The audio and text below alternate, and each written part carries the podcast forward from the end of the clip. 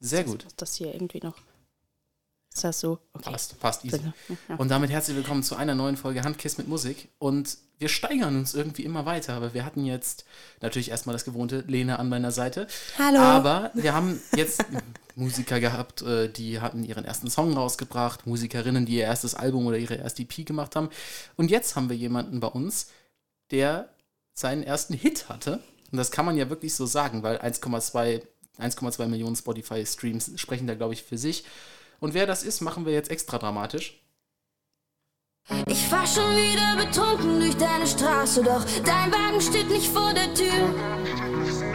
So viele Nächte versunken in all den Bars, doch bin wieder in Gedanken bei dir. Baby, du bist in meinem Kopf, ey, in meinem Kopf, ey, in meinem Kopf.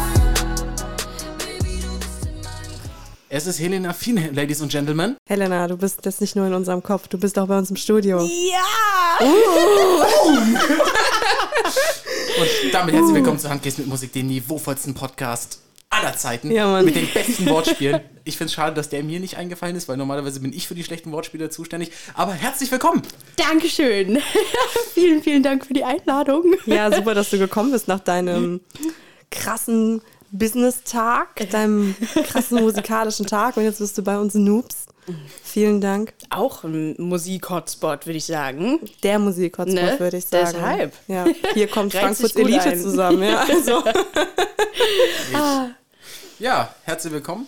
Und da natürlich, dass dieser Song der Hot Take ist, schieben wir den mal schön nach hinten, um die Hörzeit zu verlängern. Und du hast jetzt ein Video rausgebracht zu Stadtpark, einem Song, den du schon länger auf Spotify hattest, der jetzt auch visualisiert wurde in einem Park, der zufällig ganz bei mir in der Nähe ist.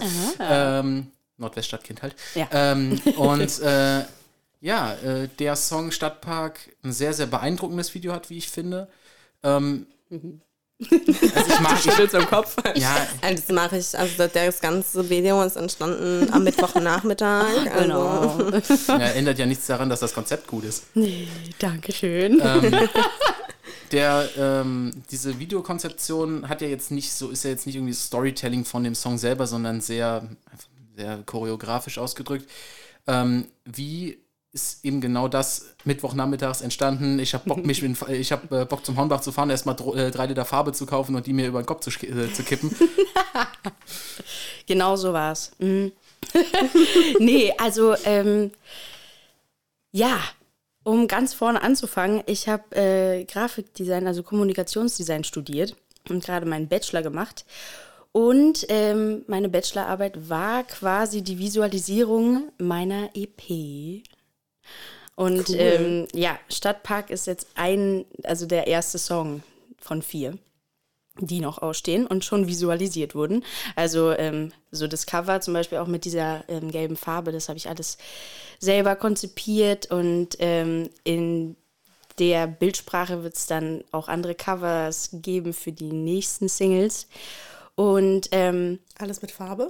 Nein, alles mit, aber immer einem anderen Element quasi. Also cool. Diese Farbe ist der Sonnenstrahl, der letzte Sonnenstrahl, der in dem Lied quasi erwähnt wird.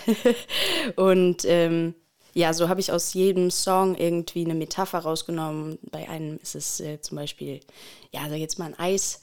Und das steht dann eher so für Vergänglichkeit in dem Song, weil es da um etwas geht, was endet. Spoiler. Jedenfalls habe ich überall so eine Sache rausgenommen, die dann mit mir inszeniert im Fotostudio. Und der nächste Schritt ist halt gewesen, das Video zu machen und da diesen Gegenstand, diese Metapher aus dem Song in die Welt zu bringen, quasi in den Park. Und das Ganze dann nochmal, irgendwie auf eine andere Ebene zu heben.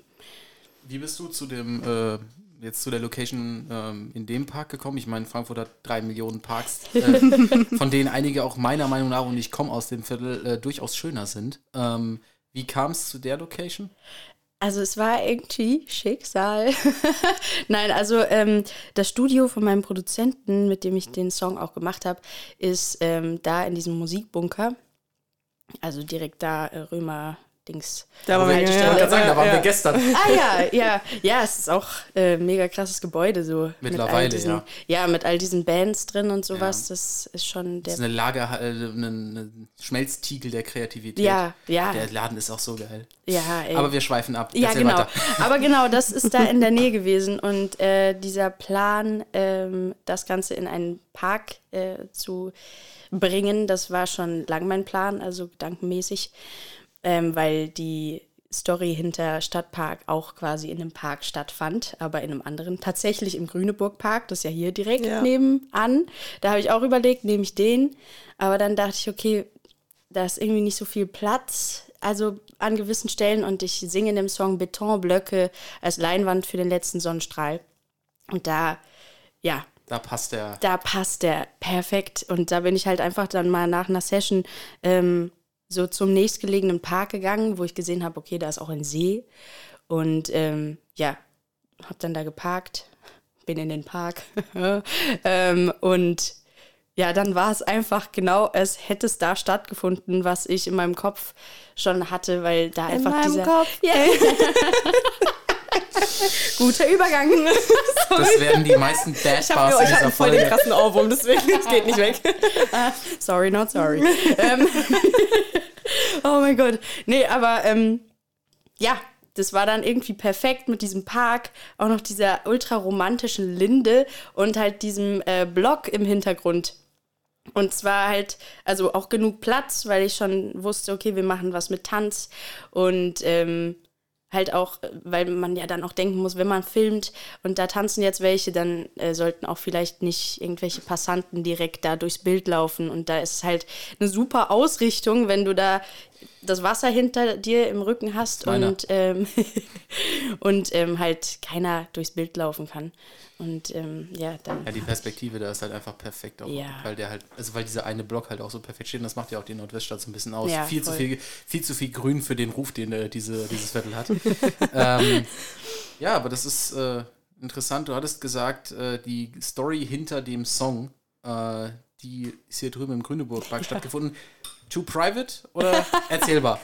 Naja, also in dem Sinne erzählbar, dass ich halt spazieren gegangen bin mit jemandem und halt zur Sonnenuntergangszeit. Und dann ging so die Sonne unter und in dem Fall war der Betonblock der Ginnheimer Turm im Hintergrund und dann kommt eines zum anderen und es war ein schöner Abend und das ist auch so ein bisschen, woran dieser Tanz orientiert ist, halt, wenn man sich das erste Mal küsst und dann halt so es weiter und weiter geht und man so sich erst rantastet und dann irgendwie wird es wilder und dann doch wieder, okay, Pause, was passiert hier gerade? Okay, können wir das machen? Keine Ahnung.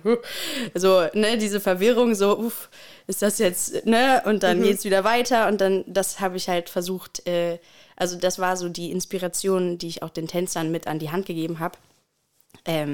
Worauf halt dann doch dieser Tanz basiert. Das heißt, du hast den selber choreografiert oder hast du nur zu den beiden Tänzern gesagt, überlegt euch mal was? Genau, also die beiden, die Frau kenne ich, die Anni, weil wir zusammen im Ensemble sind, am Staatstheater und genau, die hatte ich halt dann mal gefragt, hier hast du irgendwie auch mal mit einem Partner so Lyrical Dance gemacht, weil die hat jetzt die Ausbildung abgeschlossen als Musical-Darstellerin und ich wusste, dass sie das halt mega gut macht und kann und dann, hat sie ihren Tanzlehrer gefragt und dann habe ich halt gesagt, so und so, das stelle ich mir irgendwie vor, dieses Gefühl, diese Steigerung und so Breaks und Dynamik in einem Tanz, passend zum Lied, macht mal.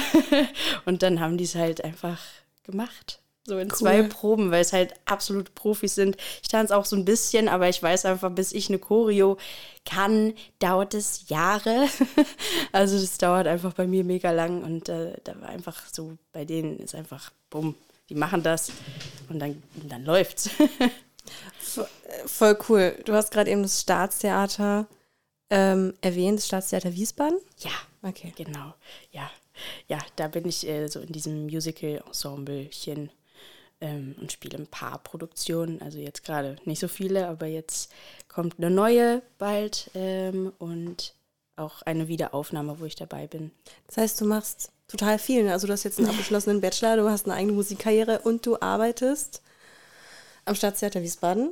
Ja, so. Okay. Als klein. Also es ist nur so ein Nebenjob. Also sehr unregelmäßig. Auch jetzt gerade mit Corona war halt gar nichts da, aber sonst hatte man schon immer eigentlich jede Woche mal eine Vorstellung am Wochenende mit dem jungen Staatsmusical, so heißt die Gruppe. Also es ist wirklich so Jugendförder und aber sehr, sehr cool. Also gute Leute, gute Produktionen und halt eine tolle Bühne. Weil Staatstheater, das ist schon hübsch. Ja. Absolut. Wollte ich gerade genau das auch fragen. Ist Musical so dein, jetzt wenn wir mal so ein bisschen auf deine Origin-Story kommen, ist Musical so dein ursprünglicher Background, also auch so Theater AG in der Schule oder so? Ja, doch. Ja, so ist es alles doch entstanden. Also musikalisch war ich schon immer dabei, mit meiner Familie auch. Immer am Singen, immer in Chören und so. Aber ja, in der Schule war ich dann mal in der Musical- und Theater-AG. Auch so ein bisschen einfach, wie diese klassische Story, so ein bisschen um Selbstbewusstsein auch zurückzugewinnen. Das hat mir auf jeden Fall sehr viel gegeben, auf der Bühne zu stehen und mich so zu exposen, sage ich jetzt mal. Und einfach aber auch zu sehen, dass das geht, da in diesem Rahmen, und dass ich da viel lockerer bin als jetzt in der Klasse, wo die kleinen Wichser einen so manchmal ein bisschen runterdrücken. Und so ist es doch ein bisschen angefangen. Und dann bin ich über ein Praktikum ans Papageno-Theater hier auch nebenan am Palmengarten gekommen. Und da war ich echt eine ganze Weile auf der Bühne, im Ensemble, bei vielen Stücken. Und dann von da aus ins Staatstheater und ja. Gibt es so eine Rolle, die dich so geprägt hat? Pinocchio. Warst du Pinocchio? Ich war Pinocchio. Oh. Nee, also das war schon echt eine sehr süße Rolle und ein sehr emotionales